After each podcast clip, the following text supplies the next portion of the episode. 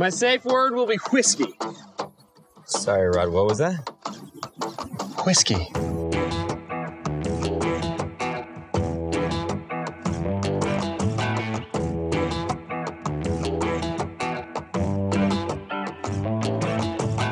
Hey, this is Steve from the Lost in Translation Parks Park Whiskey Society podcast, and today we have a really fun guest for you. This gentleman is award-winning bartender with lots of competition wins on his belt. He's an advocate for Canadian-made spirits and culture. He's always having a blast on social media, cooking up cocktails, and by the looks of it, loves to drink them as well. He has been in the liquor and food industry for what probably feels like a lifetime for him, and just recently celebrated his one year anniversary as the Canadian brand ambassador for Signal Hill Whiskey. Most importantly, though, he hates the Maple Leafs. So, as much as we do. So, that was really the only reason why we wanted to have him, because fuck the Maple Leafs. Andrew Daw, how are you doing, my man? I couldn't be better, my friends. Thank you very much, Steve and Sean. Thank you for uh, having me on your on your fantastic new podcast here. And yes, you are completely right. I'm not a big Leaf fan by any means. I did grow up in St. John's, Newfoundland. We did grow up with the St. John's Maple Leafs uh, as our farm team, but I was always more of a, a Habs, a Fredericton Canadiens, Quebec Citadelles, Hamilton Bulldogs fan than uh, Toronto. That's for sure. No, that's that's that's all right with me. Farm, I don't really consider being a fan of a farm team as being a fan of the NHL team. So I'll let you off the hook on that one. I appreciate my buddy. Thank you. Thank you. So tell us, um, I'd like to get into into you and your journey, and um, maybe just give us kind of the the short story, even the long story if you want. We got lots of time, but let us know kind of where your where your journey started in this business and, and kind of what led you to be the Canadian brand ambassador for Signal Hill and, and Crystal Head Vodka. Oh well, well, thank you for asking. Yes, well, first and foremost, let's have a quick little ch- cheers and toast. Yes. Love guys, great finally meeting you. Yeah, great to finally meet you too. Cheers to that. Now, as I just mentioned, I'm from St. John's, Newfoundland. Um, I'm o- I'm 33 years old. I've been in the industry since I started in 19. Uh, my first job was funny enough. Started working in security uh, for a really lowbrow uh, dance club that was called actually Club Bounce back in St. John's. It That's was, awesome it was name. so bad back then. I was 19 years old. Didn't know what we were doing at all. It was uh, uh, it was so bad. Our DJ at the time, his name was DJ Flames, and he had a big DMX tattoo on his arm. you get the big, the actual X filled in. So every Thursday night before his set, he would sit there with a sharpie and color in the X from his DMX tattoo. Seriously? Seriously, seriously. That's dedication to a bad tattoo. He wanted, to, he wanted to make, he wanted to look like he was the real deal. But uh, it was so. That's where I got my start off too, and I started off in security, uh, washing dishes in the dish pit, being a food runner, bar back as well, and then eventually just kept moving my way up. Uh, I started off doing promos. For my first front of house job was doing promos for a Mexican restaurant franchise years ago called, Mexicali Rosa's. Uh, started bartending there as well. Eventually became bar manager. That led me to multiple other bar manager jobs in St. John's, Newfoundland. Uh, you mentioned earlier cocktail competitions. I was lucky enough. I did a competition years ago in 2015 with uh, Mix It Canada. It was called Mix It on the Rock, Best Bartender in St. John's. Oh, It was my first time ever doing something like this, and it was an eight-hour-long, three-stage competition with 22 other bartenders, and somehow I ended up coming out on top. I always, I always wondered how like grueling those competitions are. Are they like are they a ton of work and preparation and like you know what? There was some of us. There was listen. There was some people that were sitting in the corner. This is not a joke either. There was one guy who was literally doing like Jean Claude Van Damme mental visualization in the corner. Right. Uh, some of us were. The hardest part is staying sober enough throughout those eight hours because it was in a pool hall. You're drinking. You're not really eating a whole lot. You're trying to socialize with everybody. It's just staying sober enough throughout those eight hours to be able to keep your motor skills and your functions born doing speed pour rounds and whatnot. So like oh the first sure. round was a speed pour round where we literally grabbed a, a card out of a deck of cards, had five different measurements. Could be a quarter ounce, half an ounce, ounce and a quarter, half one one point five ounces, and you had a free form, and you got dock time and points if you went above or below. Second round was a speed cocktail building round, and third round was a black box round where we had to make a drink up to five ingredients in five minutes as soon as you touched the box, and whatever was in the box had to be had to be used. So in our case, it was a red bell pepper. So, A red bell pepper? yeah, a red bell pepper. So you know, we did a uh, I did a basil red bell pepper uh, margarita with uh with, with reposado tequila, and I ended up winning out. And I firmly believe if it wasn't for that competition, I wouldn't be here where I am today. It's funny because like after you do this for a while, you get you get used to certain flavor profiles and what works with, with each other. So like especially with tequila, like especially with reposado tequila, it's so malleable and it can blend so well with different styles of cocktails. So like jalapeno and cilantro go really well together. Uh, jalapeno and pineapple go really well together for darker spirits when it comes to like a, a rum based cocktail. Yeah, that's a good idea. In our case with Signal Hill, because it is a lighter and a little sweeter style whiskey, it's also very malleable in that. Uh, jalapeno and basil is probably my favorite combination of all time.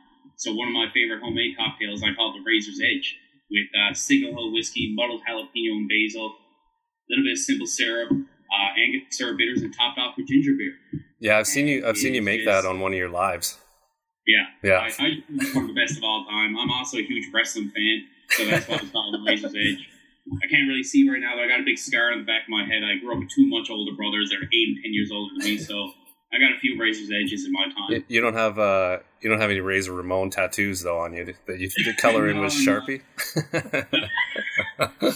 That reminds Uh, me. well, number one would be the DMX if I was going to go down that route. Yeah, I remember years ago, I played. Junior, Listen, I had a cup of coffee in junior B hockey years ago with Celtics back in St. John's. I was mostly just practice goalie, and then me and some of the boys would drink in the stands and do some heckling. that's what Junior B was all about, right? Jungle B. Absolutely, and I firmly believe that's where I got my public speaking skills these days. It's from practicing at the Brother O'Hehir Arena years ago, yelling at little crowds. But one of the guys on our team, he was one of the toughest fellows on our team. He had talking about brand tattoos. He used to have the Ford Mustang logo tattooed on his lower back. oh, gee. Oh, uh, he used to get it in the dressing room, but again, he was one of the toughest in the league. So who's really going to say a whole lot to him? So, but that was one of the worst tattoos I've ever seen. That's awful. Oh yeah. I mean, I, one of my best friends owns a tattoo shop here, so I've seen some really horrid tattoos go through there. I mean, when they're getting them, you can't really say anything, but you know, there's little snickers once they leave. The uh, the the bartending story kind of brought back memories. Uh, my wife used to manage an Irish bar here for a decade or so, so obviously I hung out there a lot. And they used to host flair bartending competitions, and I remember being there for one and like you said, like it was a exercise in, uh, you know, staying sober because some of the people who were the best in the first round, the third round, they were hammered and, you know, bottles flying across the bar, smashing. And you're just like, what happened? But yeah, like you said, they're there to have a good time as well, and then have a little too much good time. I feel like Flair's kind of been replaced by more artistry with the cocktails kind of thing, right? Thank like God. presenting presenting the cocktail instead of throwing the cocktail around before you serve it. Thank God for that. And you know, I couldn't agree more, and I, and I like your sentiment because I've never been a big fan of the flair bartending. I think there's a time and place for it, but at the end of the day, I don't want to wait two to five extra minutes and, for you to throw around my bottle to get my drink. I'd rather just get it done properly the right way. Yeah, exactly. Yeah, just put a garnish on it and give it to me so I can drink it. So I can take the garnish off and drink it. It's funny how like it's like I've been doing these Caesar competitions, for example, for years now, and like the Caesar in itself, it's all about the garnish. It's not about the drink. It's it's mostly about the garnish. Like I remember years ago, one of my buddies back in St. John's, he he won the St. John's competition. He he he came first, I came second, and then he came up to Toronto for the national competition. When he came back, I was like, Mikey, how did you do? He's like, I came dead last.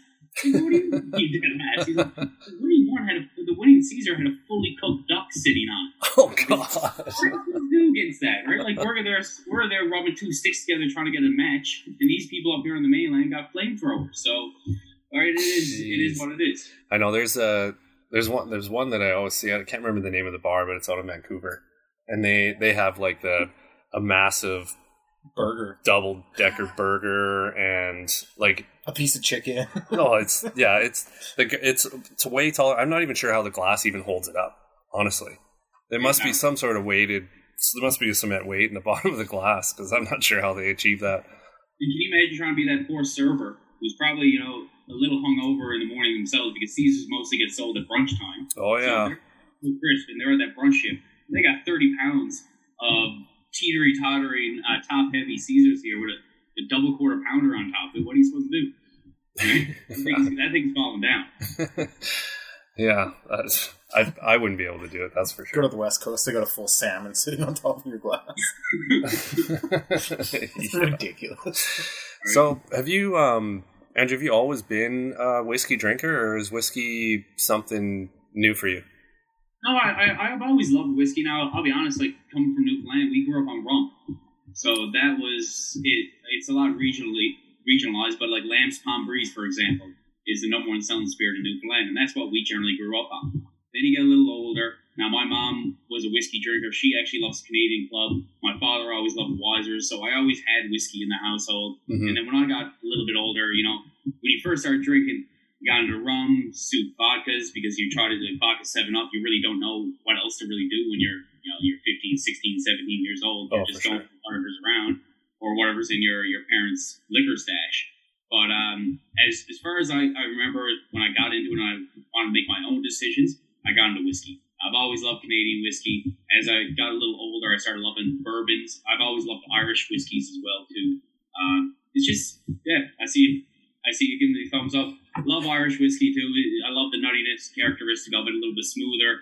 Bourbon I always found a little harsher when I was younger, but now my palate's changed, or my, my taste buds have died. Whichever way you want to put it. yeah. People say that their palate matures. No, it's your taste buds die off as you get older and you smoke and you drink and drink a lot of coffee. Well, Right, so- exactly. Yeah, everything becomes a little more palatable because you're, you're losing some of your taste buds.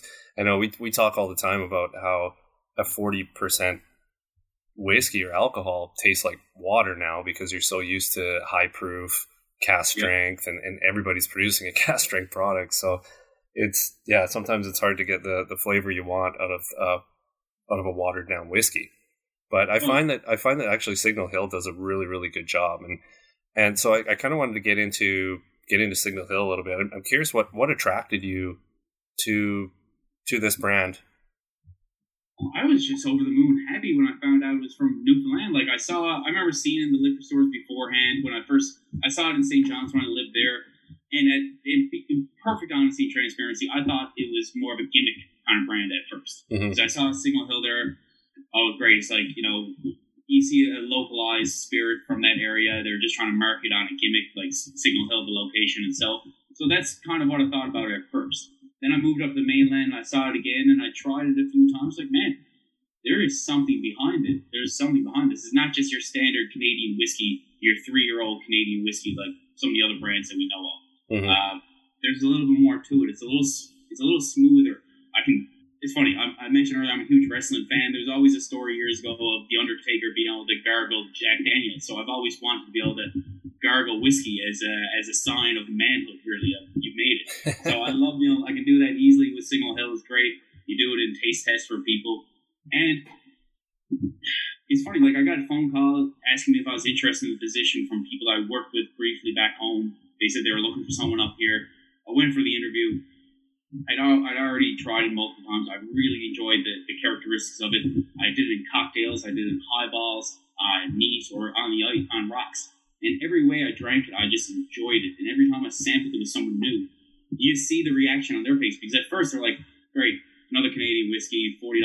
I'm, I'm not too worried about it. Who cares? And then they tried, and like we always say, get the liquid to the lips. And once Mhm. they did it, it's like, oh, there's something to this. And like the biggest example was when I was in Winnipeg last year. So I only joined the company last January, and in early March we went to the Winnipeg Whiskey Festival. And it was my first time representing the company at a whiskey show. So it was very interesting to really see that amount of whiskey enthusiasts and supporters and their reaction to it, and how many times people brought back their friends for a second or third go around. And like we were sit, we were in the middle of two of our direct competitions, and they kept looking over like, how how are you doing that? Like, how are you guys getting that many people there? So Well, and for me, for me, like Si- Signal Hill, there's a lot. There are a lot of Canadian whiskeys, like you said, kind of in that same that same range. And but I like for me, the first time I had Signal Hill, I just I just felt, and I couldn't really put my finger on exactly what it was, but it felt like it kind of just separated itself from the others. It just seemed like it seemed familiar, but it seemed a little bit different. And the one thing, like I don't know if you agree, but I, I feel like it's a great cocktail whiskey before anything else. And I say that because I've literally tried this with every possible cocktail, every possible whiskey cocktail I could make, and it there, there's not a flaw in any of them. I don't find like I find it just it kind of marries to whatever flavor you're going for, which not not every whiskey in its in its genre or in its class are as uh, accommodating to, to cocktails. I agree. Now I'm going to right before I go on, I want to ask you what's your favorite cocktail you found so that you oh, enjoy that is a long list. Um, I'm just going. Um, one of the ones that I make around here, just because there's not everybody that comes over and visits a place. Well, before COVID, of course, but they aren't they aren't as uh, I don't know adventurous when it comes to cocktails as maybe I am. So so like a maple a maple sour or um, even just like a, an old fashioned or smoked old fashioned with with a twist. Like I, I, make a lot of my own simple syrups. Um, so I make a cinnamon rosemary simple syrup that that uh, that I and, and, a lot of my friends really like, and I find the Signal Hill just hits the flavor profile perfect for that. And a lot of people are thinking I'm making it with actually a bourbon because because it's got that that perfect little sweet note that kind of shines through in the cocktail, which other Canadian whiskeys I find that sweet note kind of gets muddled away with with some of the flavors of the cocktail. I, I agree with you, and I think that you made a lot of great points there. Um, I love it for cocktails because I notice that it does it's very malleable. It blends together really well with with diff, various different style cocktails, but at the same time, you still distinctly taste the Signal Hill, and it doesn't get lost. It's not very it's it's not like you lose it throughout the drink. Like you, you mentioned sour, so generally if you're having an egg white in there, that's going to mask some of the flavors. It's going to really nullify some of the some of the aspects of it. But the Signal Hill still pulls through. I love it in particular with I find because of its how smooth and slightly sweet it is. Uh, it pairs really beautifully with Italian bitter liqueurs like Campari, um, or yeah. for uh, Boulevardiers, or Aperol for Paper Planes. Those are two of our favorite go-tos. So I'm not sure if you're familiar with what those cocktails are or not. Yeah, absolutely. I always have Campari and Aperol in the house. That's for sure. There you go. like I love it for that. Uh, you mentioned bourbon earlier, and I think I couldn't agree more. I think there's so many similarities between uh, your typical lighter style, I should say, American bourbon and Signal Hill whiskey. And you know, there's a lot of similarities in that with the fact that bourbon must be minimum 51% corn. Ours is predominantly a corn base. Um, we also use three different casks: New White American Oak, First Run Bourbon cask, and Canadian whiskey cask for up to five years. So based on that fact, then bourbon must be aged in virgin white oak for minimum two years. There's a lot of similarities in to play there to play off each other. So, yeah, I find like I'm not as big into cocktails as Steve is. Obviously, you know, knowing him got me into a lot more cocktails. But I do find that um, there are some cocktails that it tends to taste more like the cocktail than the ingredients, especially the whiskey.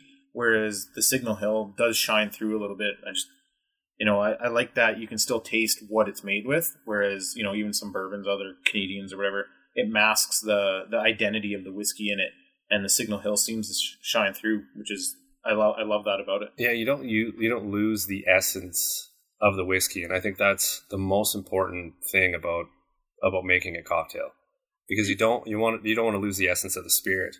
But I find that uh, Signal Hill does not get lost as easy as some of the other ones. I agree. I agree wholeheartedly, and it's just it's a great spirit and very reasonably priced at forty dollars throughout Canada. Um, we've recently launched. We're in the. We're trying to get in the U.S. We're in the U.K.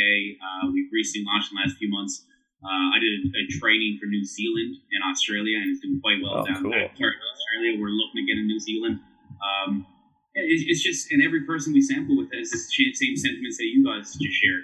That it holds up and it's just you you can taste it. It's a beautiful, has a great mouthfeel to it. It doesn't get lost. I don't want to. It doesn't get lost in translation here. You know, it. Uh, I like the plug. Yeah. um, I'm gonna fails me my whole life. I'm sorry, I can't, I can't help it. well, um, so back back to the the mash bill. Yeah. Uh, you mentioned that it's obviously pro- predominantly corn. Uh, I'm sure in the like, is it in the 90s percent. Yeah, and then uh, some malted barley. Uh, anything else kind of mixed into that, or no, just the two? Zero percent rye. Okay. Uh, you know, so it's this is where we kind of separate ourselves again from other companies because you know most people think that rye and Canadian whiskey is synonymous together, but the fact of the matter is, I'm sure you're very familiar with this. Most Canadian whiskeys have less than five percent rye. You think? Yeah. It's just synonymous with the word. So other companies like to proclaim that they're a rye whiskey when there's zero rye in it. We we've never said that. We are a corn-based whiskey from Canada, and that's it. Uh, you know, it's roughly around in the high 90s to corn and uh, a little bit of malted barley itself. And yeah, that's pretty pretty much it. Yeah, it's it's funny you mentioned that because I've I've had that argument, and mo- honestly, mostly with uh, the older generation of whiskey drinkers because they just associate Canadian whiskey with rye. Period. And they're just like my uncle was the last person that I argued with because he he just refused to accept that Canadian whiskey was predominantly corn. Like it's Right. it's all corn, right? It went from the only reason we called it rye was because they sprinkled a little bit of rye into wheat whiskey back in the day, but now corn's the the easiest grain to manufacture over wheat, so we've gone to corn. And he was like, "No, it's rye." No, I looked it up. It's rye. And I was just like, "Buddy, stop!" But it is a common misconception, and uh, it's but but there's also a difference in people. I think what confuses people is that northern corn, and I don't know where where does Signal Hill get their grain from? From uh, Southern Ontario. Southern Ontario. So like, but a northern grown like corn grain is a lot has a lot different characteristics than a southern corn, right? So like a southern grain from that creates bourbon is going to create a different profile than what creates the whiskey up north here.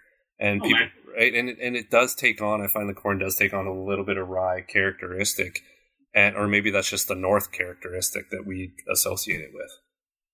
And it's it's a very similar thing when you talk about when you're talking about grapes for wine too. Uh, it Yeah. depends the more north it is. If it's in colder climate, it's not going to have the opportunity. The grain is not going to have, or the grape is not going to have the opportunity to really uh, develop and mature the proper way uh, because of the climate. So same thing goes with corn. So corn from southern Ontario is going to be a little warmer than northern Ontario as well too. So it's going to become a little more sugary, a little sweeter as well, which also lends the, the smoothness of our spirit. And a little bit of creamy aspect to it. Yeah, no, I couldn't. I couldn't agree more. No. Honestly. Um, what about pivoting a little bit over to? I know this is a whiskey podcast, but uh, Crystal Head vodka. Yeah, How how um how how's that been? Has that also been a pretty fun venture? I'm sure for you because vodka is a completely different world Yeah. than what we're used to as whiskey drinkers. But as a cocktail man, which is where it kind of all grew from, you you probably you view them all probably a little more equally than we do. Well, it's just it's a lot of fun. So, um, and actually, do you know what? There there are some similarities between but and this is going to be a bit of a stretch here. So just fo- just follow through with me here. okay. Whiskey also gets a lot is is very disrespected in the whiskey community. When you talk to bourbon snobs, or I don't want to say snobs, but fanatics, Oh, you can say snobs. That's okay.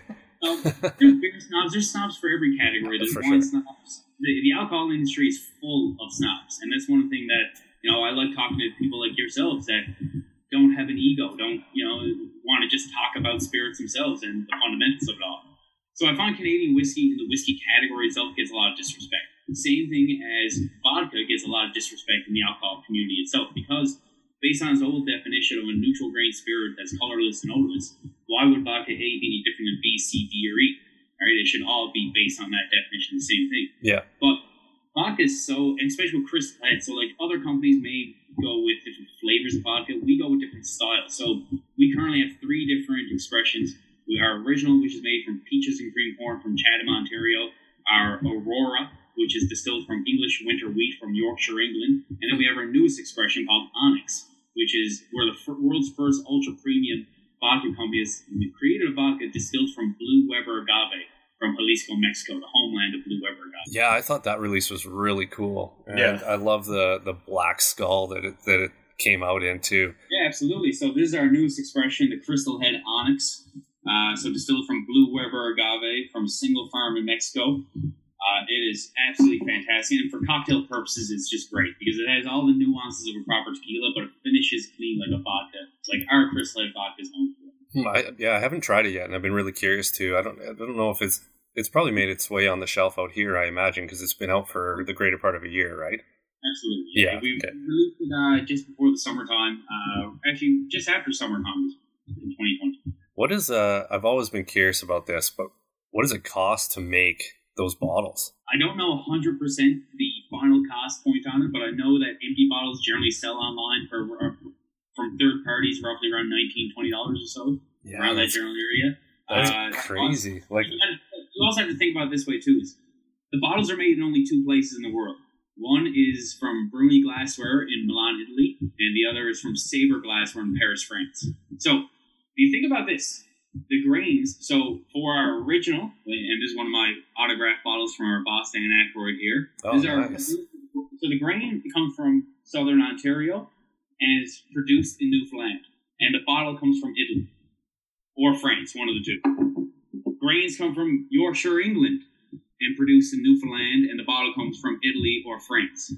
And then the grains come from Mexico and produced in Newfoundland, and the bottle comes from Paris and France. So think about that. How expensive it is to ship anything out worldwide. You know yourselves if you're shipping anything, let alone yeah. from Newfoundland. It all has to go there from multiple different parts of the world, and then from there on out. I, I work in the transportation industry, and it's yeah, shipping is ridiculously expensive on on any on any sort of good. So like you know, there's a lot of fun I have with Crystal Head because the company has been around for a little long, for a significant period longer than Signal Hill whiskey has. We do have three different expressions, so you have a lot more creativity with that style. Like Aurora, I find is a very good substitute lateral movement from gin. So in classic gin-based cocktails, or when I want the spirit to shine through a little more, this is the one I choose. So for sours are great. I love Negronis with this one in particular are fantastic.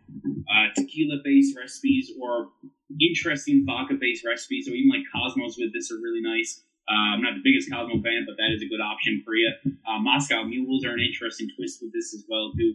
Gimlets, which almost becomes a Tommy's margarita at that point, but yeah, yeah. is- there it's just so much more freedom and creativity. Plus, getting to work with Dan Aykroyd from time to time is a lot of fun, and it's uh, just interesting. I'll put it that way. That was one of one of my questions. Was what what is it like to sit down and make cocktails and just drink with Dan Aykroyd? Does he ever show up dressed like Ray from Ghost, Ghostbusters? Or Not yet, not yet. I, I, maybe one of these days, or when Ghost, when the newest Ghostbusters gets released this coming year, uh, who knows? Well, I'm sure we'll be doing a few things around the office if we're allowed to get together at that point. So hopefully, Okay. fingers crossed.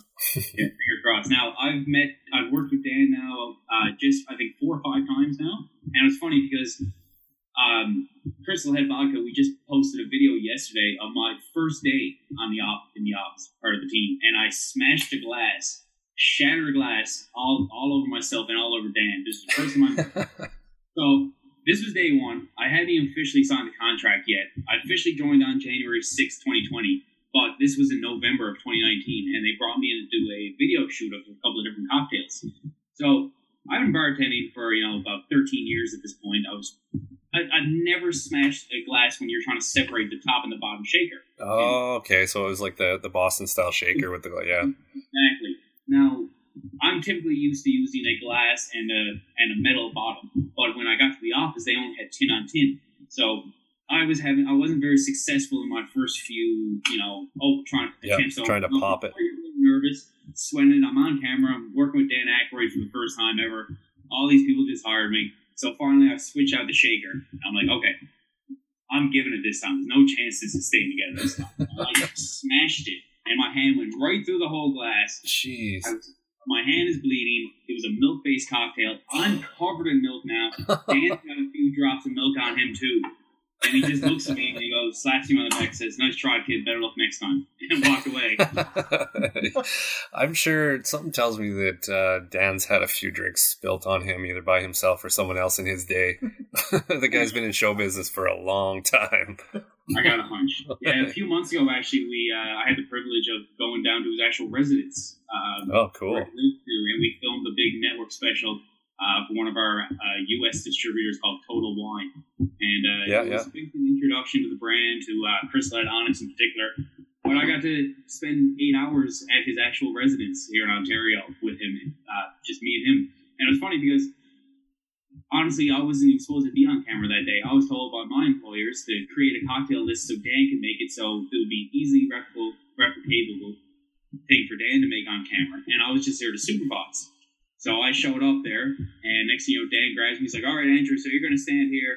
You're going to make all the drinks. We're going to play back and forth. We're going to have a chat. Uh, no script. We're just going to free. We're just going to fly by the seat of our pants." And I'm there. I'm like, "All right, Dan, let's let's go, my buddy. Let's get it." Was that the was?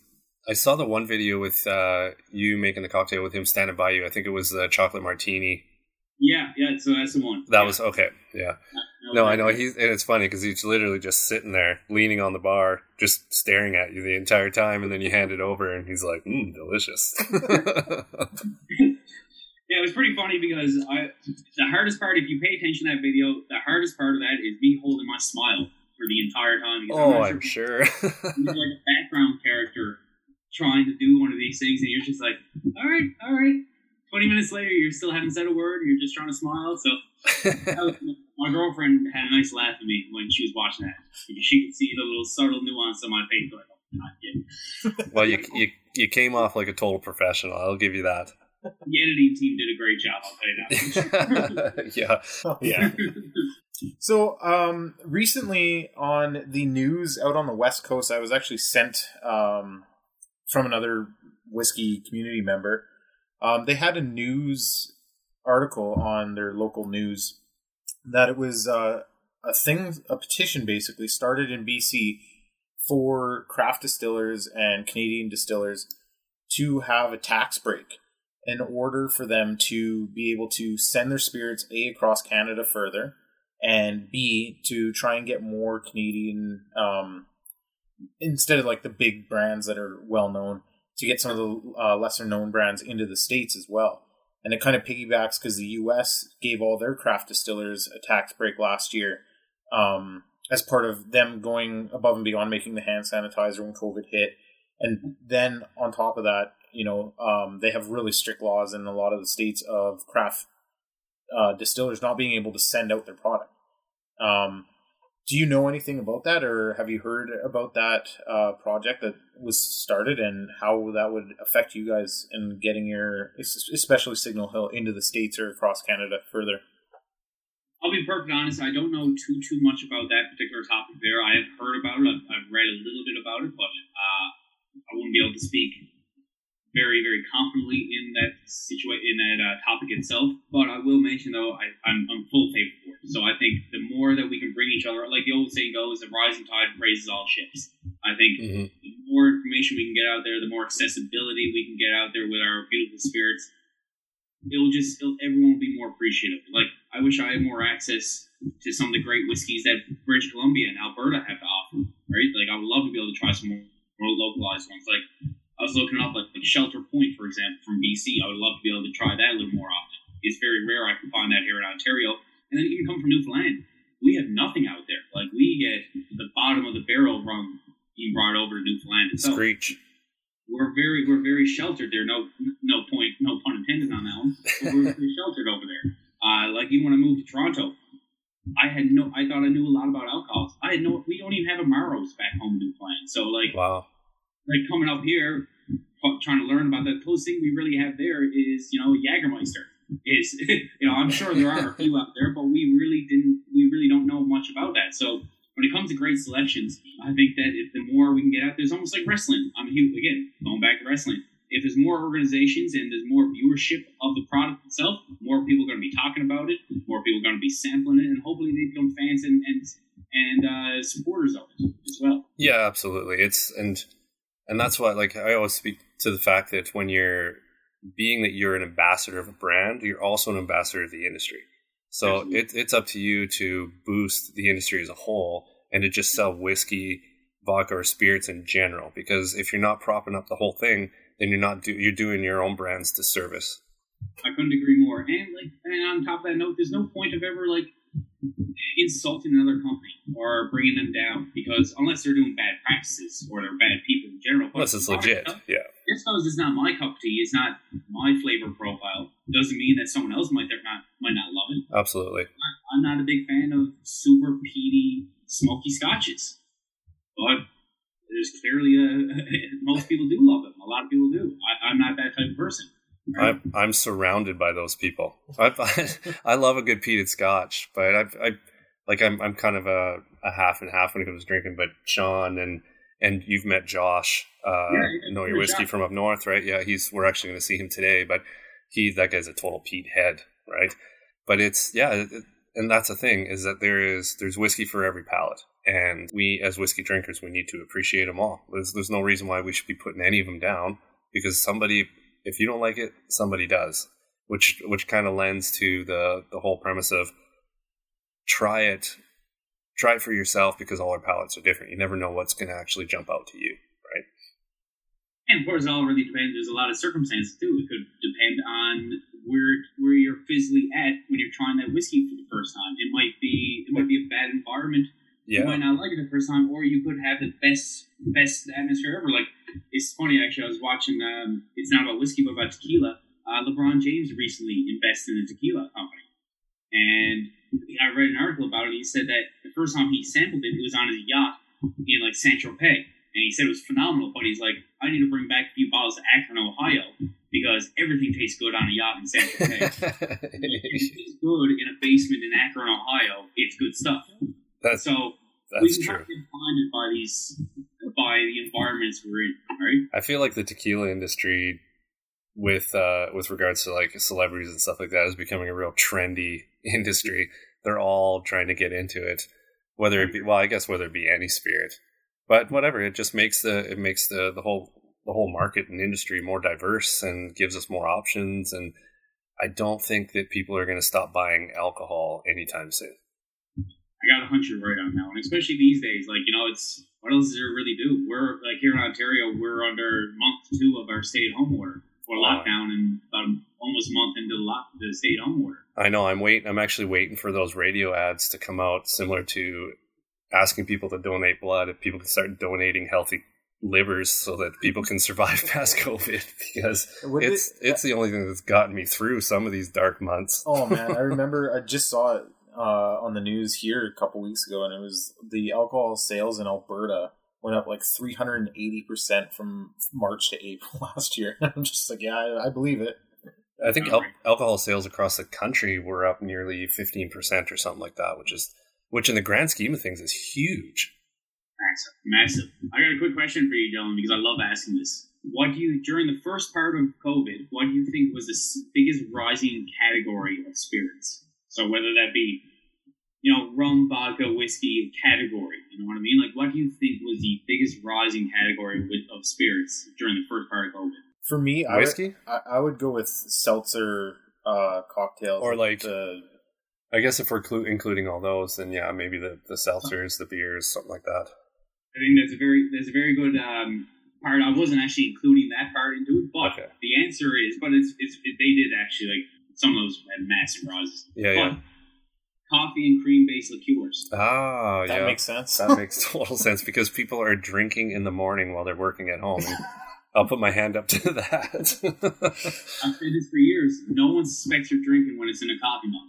If you're working those brunch breakfast shifts at work and you need a little pick me up, when it's in a coffee mug, no one suspects it. Absolutely. It's funny you say that because I was even thinking, like, uh, it was a month or two ago when Forty Creek put out their Nanaimo bar liqueur, coffee liqueur, or um, cream liqueur, and and then like four weeks later, it was sold out across the country. More supplies coming, and I was like, when in the world has a cream liqueur sold out across the country? Like, it just seems so weird. And then like just shortly before Christmas, there's a local distillery here called Hansen Distillery. They had they had people lined up all the way around their building to get a couple of their um, was- like their small batch cream liqueur It was releases. a It was crazy. salted salted caramel. Yeah, the, Cream- the purple cow one and then the salted caramel. But they're just they're just killing it on these cream liqueurs. So it's crazy that you bring that up. You know, it's interesting. I, I I used to love them. I used to love Bailey's when I was younger. Uh, as I got older, I became a little more lactose intolerant, so I can't quite hack it as much. I do love Grand Marnier in my coffee or a nice Signal Hill whiskey uh, espresso coffee. You know, I, I love that. I was actually just playing with that because I was tasting my coffee and then I had a sip and then I was like, at what point am I just going to pour this into my coffee? a little bit of uh, like Amaro Montenegro Nonino in there with your espresso, and uh, the, the Signal Hill is a great call. so let's uh, let's get back to Signal Hill. Uh, I know we're kind of wandering around here, but we're here to talk about talk about whiskey and I guess right. You know, it's a whiskey podcast on Yeah. whiskey. yeah, exactly. We might as well go back to the whiskey. What's what's in the future for Signal Hill? Like Signal, they've had this product on the shelf for what a couple couple years, two or three years. Are they? What what's coming next for Signal Hill? What what's some new releases you think that they're going to have? we're about to enter year four now. Uh, Signal Hill was uh, Okay. basically released towards the end of 2017, uh, beginning of 2018. Uh, unfortunately, COVID absolutely put a few kinks in the plan for us. Yeah. Uh, I can't confirm it, but the talks around the office are probably the next step for Signal Hill whiskey will be a cast strength. Uh, that is something we're looking at towards next time. Uh, possibly introducing a different type of barrel as well, but more than likely, again, can't confirm it, cannot promise. Yeah. But more than likely, you'll see that coming around 2022, uh, next year, hopefully. Yeah, and that, that's a good. That, that's a good. I think it's a good business decision because the the market is really, especially the whiskey market's really playing to the the cast strength releases. Exactly, and like realistically, it, we got to get out to more shows, right? Liquid Ellipse, as I mentioned earlier, like we had so much success at the Winnipeg Whiskey Show. We had so many plans for 2020 and for this year as well, but it looks like all those shows will not be happening. Everything is virtual now these days, which is great. It's it, you know we have we can do trainees all over the world much quicker, but at the same time too, it's not like it's we don't. I, I notice myself it's not the same success level of being in person with people, getting to sample the whiskey, having them talk to their friends, bringing it back. So we almost want to hold off a little bit and see how the world goes for the next little while, and then attack it with a good plan of attack, a good plan. Yeah, do a do a release where you can do it in person. Exactly. Yeah. You know, we were talking about Crystal Head earlier. You know, in 2020 we released our Pride bottle for uh, our Pride Rainbow bottle, and we released Onyx as well. So we released a new bottle and a new spirit all during COVID year, and it, it was very. It was a tremendous year for us as a company. However, with whiskey, it's a little bit different, right? It's uh, it's just a little bit different, especially Canadian whiskey doesn't have the same mass appeal. Yeah, and it's it's just good to have to be able to put more than one expression on the table when you're when you're sitting at these shows, right? Because then you, it's it yeah, it's I think it's easier probably to be able to present a spectrum instead of just the one product. And especially if you visit these shows for the first time, there's a big difference between going back the second and third time. If you go to a show the first time and you have one bottle, one SKU, that's great. But I'm not sure if you guys have ever been. I'm assuming you've been to a few of these these shows. Yeah. When you have one SKU, they give you one six foot table, long table. It's not very big, and you get crammed in in there. When you have two to three SKUs, they generally give you maybe a nine foot or twelve foot table, so you have a lot more of a you have a bigger presence there as well too. And then if you're going back to the same show the second or third year in a row, and you you haven't done any experimentation or any new releases, then the people are a little less enthusiastic to come see you again. You're always going to get those first people, which is fantastic. But same people are they're they're expecting something new. Yeah, that, that makes total sense. So, what is the story behind Signal Hill, the name, and even the logo that's on the bottle? Can you speak to that at all? Absolutely, absolutely. So, have you guys first and foremost, have you guys ever been to Newfoundland by any chance? No, my wife's family's from there, and we talk about it all the time. We just, you know, time and money trying to get Yeah. out there. But It's- yeah, it's it's on in Canada. It's on the top of my list. For sure, and the, the trouble, the like I've been to the, as far into the Maritimes I've been is, is Halifax, but it's more the, the troublesome thing for us Canadians is it's more expensive to get to Newfoundland than it is to get to Ireland or or the UK or something like that, right? Which is which I think, yeah, which is just it's stupid because wouldn't you want to draw the people in your country to our own attractions instead of sending them outside? I couldn't agree more, and that's uh, that's the difficulty we face here. And you know, it kind of lends to what I was talking about earlier with the pricing for Crystal Head as well too, when it comes to bottles Yeah, and the manufacturing process as well. Um, the Signal Hill itself, so the so Signal Hill is actually a very historic location in St. John's, Newfoundland. It is the location of the first transatlantic wireless communication that ever happened in the world. So I'm sure you, most of your viewers have heard of the name Marconi before. Yeah. Uh, in 1801, he received an SOS, a Morse code signal from his Poldhu communication station in Cornwall, in the United Kingdom, all the way across the Atlantic Ocean to Cabot Tower, which is a building on top of Signal Hill in St. John's, Newfoundland. So if you look closely at the bottle underneath the word Signal Hill, you'll see a series of dashes and dots, and that's actually Signal Hill in Morse code. Oh, So- crazy! I actually, I was wondering what that was. Yeah, we like to pay uh, we, we like to pay homage to uh, you know our founders. New Canadian whiskey is all about history. Newfoundland is all about history. Newfoundland was the first settlement in North America in 1497 by John Cabot. Um, you know, we don't really like using the word discovered because you know, as we're going to talk about with our logo itself, actually settled roughly around the 900 ADs eighty by uh, by the Norse Viking Group, which is this is their logo. Mhm. So this logo is called a Valknut, and it belongs to the Norse Viking Group. You do see it around uh, around the world, representing other things as well. But to us, it represents the relationship, the harmonious relationship between three elements that make whiskey whiskey, which is the water, the wood, and the grain. So we like to pay a lot of homage. They did settle in Newfoundland rough around the 900s. Giovanni Cabot, John Cabot, settled in Newfoundland in 1497, and then Marconi sent wireless transmission. Well, he received a wireless transmission from the UK in 1901 as well. Now, our bottle itself has a great design. Uh, it fits every back bar. It's very classy looking. It fits in the rail really nicely as well. It Mhm. has a great hand feel to your bottle. You feel very safe when you're playing around with it. Looks very classy too. Now, I'm actually showing off. You'll see we have two different styles. This is our photograph, photography bottle. I kind of noticed that earlier. I was going to ask you guys there. Yeah. yeah, it's because well, because I've been providing, I provide photography for for Brianna, right? Each Yes, month. So. Well, uh, you guys do phenomenal work, and that's why I was very excited to talk, finally meet you, gentlemen, because you guys have been doing phenomenal photography for us since uh, since I've been a part of the team, and it's just great. I want to meet you guys and be great supporters. yeah, no, it's, it, it's been. Sorry. I was just going to finish off by saying, from your pictures that I see all the time, they are fantastic. That bottle. Well, I appreciate that. It's been really fun. I, I, I just I love obviously working with a, a Canadian distillery. I feel like, and I don't know if you guys consider yourself, you consider yourself craft distillery still.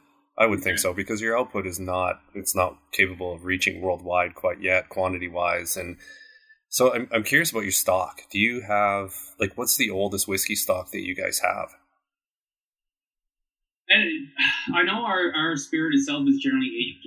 Minimum age requirement is three years. Yeah. We do ours five years as well. Now, maybe there's something brewing in the uh, or something aging in the in the warehouse. Mhm. Uh, that information I do not have offhand. To be perfectly honest with you, um, but we generally try to stick between the three to five year range. We are a younger style whiskey, um, but it is as you taste itself, it doesn't taste like a very young whiskey either. No, and for the for the the drinkers that you're trying to reach with this product, there's no need to really create additional costs and age it any longer. I was I was just more kind of with uh, with future releases. I, I'm assuming that they're going to have some older stock so that they can so they can reach a different kind of level of drinker at some point in time. I hope so. I hope so. There's, uh, there's certain things they don't they don't tell me everything. So uh, there's certain there's few things that you know Brian, Jonathan, Mark, and Christina are bosses and owners. They uh, they have grown up. They have uh, they have grown up. One one day you'll get a piece of paper across your desk that'll say, "Hey, a ten year coming out."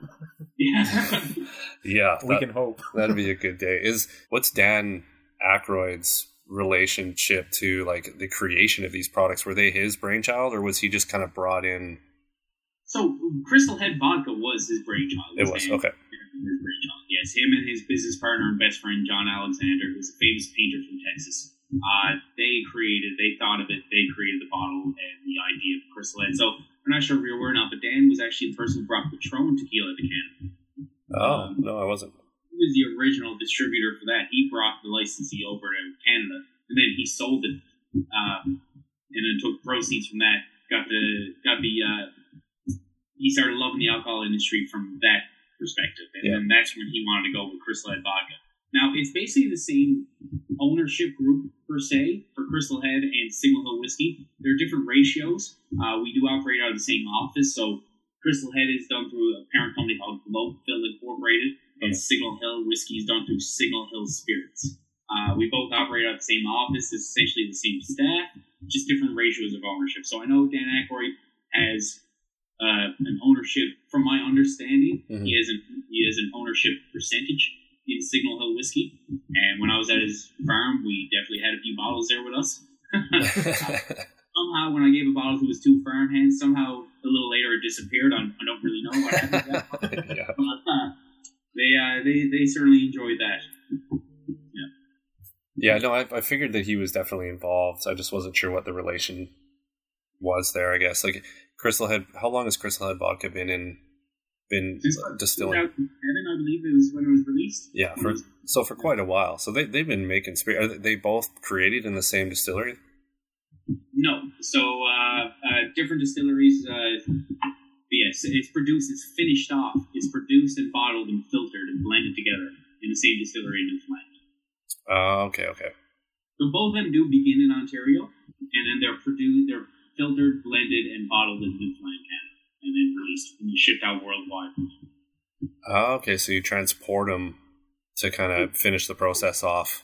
With Signal Hill, we're very open about this. Like the creation of the recipe was actually a gentleman named Michael Booth who helped create the recipe. So I'm not sure if that name rings a bell to you, gentlemen, but Michael Booth for over for over two decades was the master blender and distiller at Hiram Walker.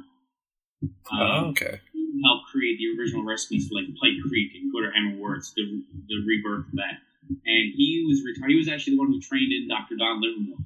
So Don Livermore trained in under Michael Booth for years. And Michael Booth was retired at this point, and we contracted him out to help create the recipe of Signal Hill whiskey. The original recipe was actually priced over two hundred dollars a bottle, and then that was never going to be able to fly. And then they brought it down to fifty dollars a bottle, as well as the suggested price that we sell it for. Mhm. But trying to sell an introductory, uh, newer style Canadian whiskey, even though it's it's premium, it's still a tough sell at fifty dollars a bottle. So we brought it down to forty, makes it a little more approachable.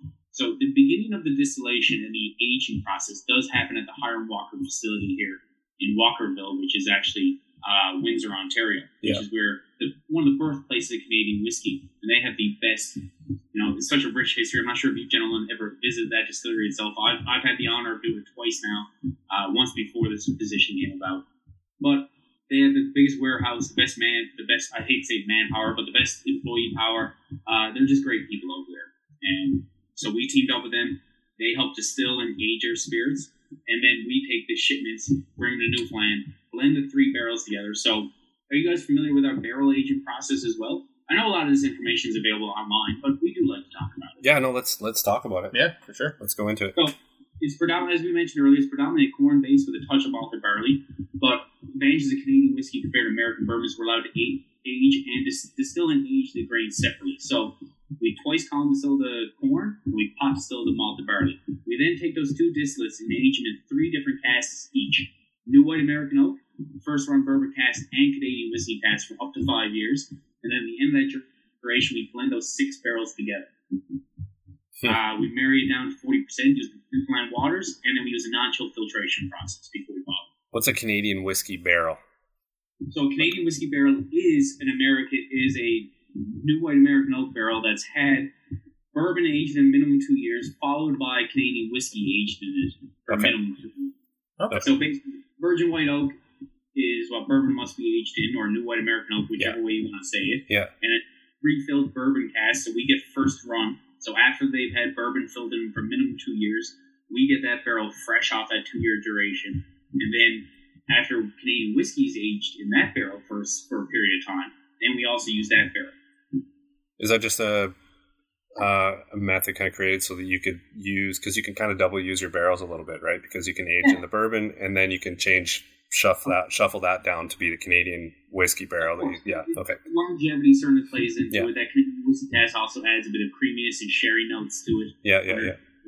Uh, you know, the bourbon, the refilled bourbon cask, because of the, the high char level to it, it's going to caramelize the sugar, adds a little more color to it, a little more sweetness, and then you get a little more vanilla and toffee from and caramel from the first one, the first bourbon cask. Yeah, for sure. Well, a refill bourbon barrel is like the Scotch industry creates some beautiful flavors out of that. So there's no reason why everyone else can't too. Yeah, absolutely, right? And we you know, that way we have a lot more creative freedom. We can blend those flavors, those three, di- those six barrels together at our optimal flavor profile, the way we want it to taste, and we just have a lot more creativity and control over. That Yeah, it's really cool. I, I like hearing the the story behind the barreling. I mean, when we set out for this podcast, we kind of wanted to be specific to the community, the people that drink it, the people behind the brand. But you know, every now and then to hear a cool story like that, you know, I I never I didn't know that before today, so that's really interesting to me. Even like the, I, I just appreciate the transparency and the willingness to be transparent. the information is out there. People are going to figure it out one way or another. So if you're going to be full of baloney, it's not going to work out very well for you in the long run. I, I firmly believe just being honest, transparent, and if people like your product, they like it. If they don't, they don't. You know, you know, it is what it is.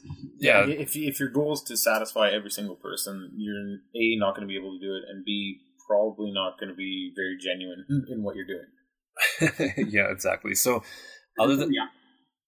other than Signal Hill, what uh, what other whiskeys are in your glass? Oh, my buddy, I'm glad you asked. So I'm very, I'm very lucky here in Toronto that um, the whiskey community, the whiskey brand ambassador community, have really brought, taken me in as a as a family member over the past year. Yeah. So I've become close with a couple of different companies' representatives here in Ontario. So they've been very friendly to me, and it turns out actually the majority of us live in like a like a three block radius here in downtown Toronto. That's convenient. Whiskey If Central. you're in downtown Toronto and you're looking for a bottle of whiskey, you're in the right place uh, in City Place in Toronto. So, like, I do have a couple of bottles here on me. Actually, you know, again, I'm fully transparent. I do work for Signal Hill Whiskey. It is my favorite Canadian whiskey. Yeah. But I can't enjoy other companies, other styles as well, other companies. So. For bourbon, right now I've been really enjoying this Old Tub Unfiltered from uh, from Jim Beam's family. Yeah. One of the best values I've ever seen in my life. Forty dollars here in the LCBO. That is unreal stuff. It's it, it came out too with uh, far different characteristics than I thought because it's a it's a typical Jim Beam product. I think it's a high higher rye mash bill, not super high, but in like the fifteen ish percent kind of thing. But it it delivers way more. I felt like multi mocha like characteristics to it, which um, in an old fashioned is actually really really good. and those kind of flavor profiles are right on my alley. So I, I'm really enjoying that one. Thank you to my uh, my colleague and friend Ray Daniels. Uh, I love Ray great- Daniels. Yeah. Yeah. love Ray. I love him. Me and Ray have had a lot of drinks together. We're, we're neighbors, and he's a great dude. So Oh, he's an awesome dude. I always gets asked if he's Newfoundland, and I, I always get asked if I'm Irish. so it was a match made in heaven right there. Funny how it works out. Um, I'm just about to start my uh, certified specialist of spirits course uh, very soon. Okay. So um, right now, during the downtime where I'm not really visiting accounts or trying to do many tastings the same way, I'm trying to up my education. So at this moment now, I just picked up a bottle of Writer's Tear Irish whiskey. Uh, part of my course mandate that I must uh, drink some Irish whiskey. So I reached out to some of my friends, and uh, they recommended this one for me. So If you uh, if you need any recommendations for any Irish, uh, you just uh, hit me up. Slide into my DMs, as they say, and I can uh, I can hook you up with some some very cool Irish. Actually, um, I don't know. Everybody calls me the Irish guy from He's the he's the, genealogy and my drinking habits. the. Canadian defender of Irish whiskey is what we would call Yeah, him. I'll defend Irish whiskey to the death, and you know everybody. You know, it's the same thing as Canadian whiskey in a way where you know they get they get generalized based on the most uh, easiest found whiskeys, and like I have some in my collection that are unreal. Like Writer's Tears in BC, they released a Mizunara Japanese oak finish. And a Marsala cask finish. So I have both those on the way to my house in the near future. But um, just like the single pot, still you can find some here. Like Kilbeggan makes one, and it's it's the traditional, like the historical mash bill that they use with some oats in it. And like here, it's I think 55, 60 bucks, and it's unreal. But yeah, I, I can definitely uh, hook you up with some some All right, I appreciate it. Yeah, let me know. I love Irish whiskey. I, I listen. I love Jameson too. Don't get me wrong, but there are so many other options out there, like uh, green spot and yellow spot are some of my favorites. Yeah, the as well. spots are delicious for sure. They're, they're really nice stuff. Yeah, my, my dad my dad would be proud of you because he's a big Writer's Tears fan, and uh, there's always a bottle on the table whenever me and him are drinking whiskey. So, Well, I'll be honest. I hope I am. This has not even been cracked yet. So oh, I I'm, uh, guess, yeah. I'm tasting coming up soon, so I'm hoping that this turns out this is as good as everyone says it is. I love Irish whiskey, so I'm sure it's I'm sure it's going to take For its in its price range, it is it's one of the better value whiskeys that you'll buy for sure. Absolutely. Yeah, if I if I do send a care package out, I have the Redhead Writer's Tears as well, which is a sherry Oh. cask. So once I get the other two, I'll put together a little uh, care package from Alberta and send it out to you. I really appreciate that, my friend. That sounds fantastic. Hey, Uh, spreading the love of Irish whiskey is what I do. Nice. and then for single malt scotch, I got these two guys currently in my cabinet. So I got a Macallan 12 year old. Uh, this is the triple, no, double cask edition. Yep. Again, sealed, hasn't been cracked open yet. Tonight is Whiskey Wednesday. And um, I was gifted this for an early birthday present from a friend of mine, Cameron. Cameron Millar. I'm Cameron sure Millar. Yeah, I actually just talked to him uh, yesterday about uh, getting him on the podcast. So I'll put in a good word for you. We're, he's also my neighbor and good buddy. We're close friends. he seems like a yeah, he seems like a really good guy. that guy's a wealth of knowledge. Like listen, I, I love whiskey and I know a lot about Signal Hill and Newfoundland and whiskey in general, but him and like Ray, those guys are what I hope to become. Cameron, if you're out there watching, you're a good dude, and uh, he knows he knows the stuff. I, I can't even compare to him when it comes to knowledge about whiskey. See, and it's, it's it's weird because with Cam, like when I first started my whiskey journey, um, I started with Highland Park, so I knew he was the the rep in Canada. So I just you know same thing, I just hit him up on Instagram, and yeah, very forthcoming to me. Like he's been nothing but nice. Yeah. And of course, that's who he is. But um, yeah, I've been talking with him for a couple of years, and we're really excited to have him on. I always get jealous a little bit. So like we'll go out drinking to a to an account or whatever that carries both of our products. Or if you know, I'm I'm still trying my best to get Signal Hill out there because we are a fairly new brand. So we're not as well known compared to like Macallan. Like every bar you go into in the world has Yeah. Macallan. Yeah. It was always interests me, and I tell him I'm jealous of him because we'll walk up to a manager, introduce ourselves. He'll look at me like, "All right, you're trying to sell me something great." And Cameron was like, "Hey, you have my products already. I'm not trying to sell you anything. I'm just going to help you sell my products better. I'm going to teach you how to sell my stuff better." Right? So that's always a great approach, right? And Yeah, one his, day, like I said, hopefully, I'll have uh, I'll learn the same amount of knowledge he has. his yeah his advantage point is yeah definitely easier to come from. yeah, he's not trying to sell them anything. They already carry about five or ten of his bottles. He's like, hey, you already have about five to ten thousand dollars worth of my products out there. Let me help you sell that better. So the la- the last one I saw you pick up there was the Quinta Ruban Glenmorangie. Yeah, Glenmorangie Quinta Ruban. I, I absolutely love this. I do love uh, port. Uh, I love that Belvianess that it provides. And actually, before I started this job that I'm currently in, I was bar manager of a, of a place here in Toronto called the Shore Club, and this was their the staff's going away present for me. So uh, I always have a little bit in my house, and uh, I love it. It it's a it's a good one. I, I always I've always been impartial to to the Quinta Ruban and the uh, I found that the new 14 year that came out in the green label was Yes. uh, I I just love the fact that they kept it the same price even though I was a couple years older and I felt like it just refined it a perfect amount. Yeah. it was funny years ago when I was in my early twenties. Me and a bunch of my friends from St. John's, we uh, we created a Scotch club, a whiskey club. Uh, we we knew Mondays had a bad connotation to them. No one really- really likes Mondays, so we wanted to turn that around. So we created Scotch Mondays, Nice. and uh, every Monday we we would buy one or two different bottles of single malt Scotch and we try them out. And it's funny because one of my be- one of my buddies back home, his name's Ed. His mom gave him a book of single malt Scotch when he was like six years old for a birthday present. really? brought in on day one, and we're like, Ed, where where did you get this? Dude? He's like, Mom gave me when I was like eight or seven for my Christmas. I wish my mom was doing stuff like that. But it was funny because uh, it was always my job to get the bottle every Monday morning. The liquor store back home opens up at 10 a.m. And I was I always wanted to be the first person in line up at 10 a.m. when they open up their doors to buy a bottle of scotch.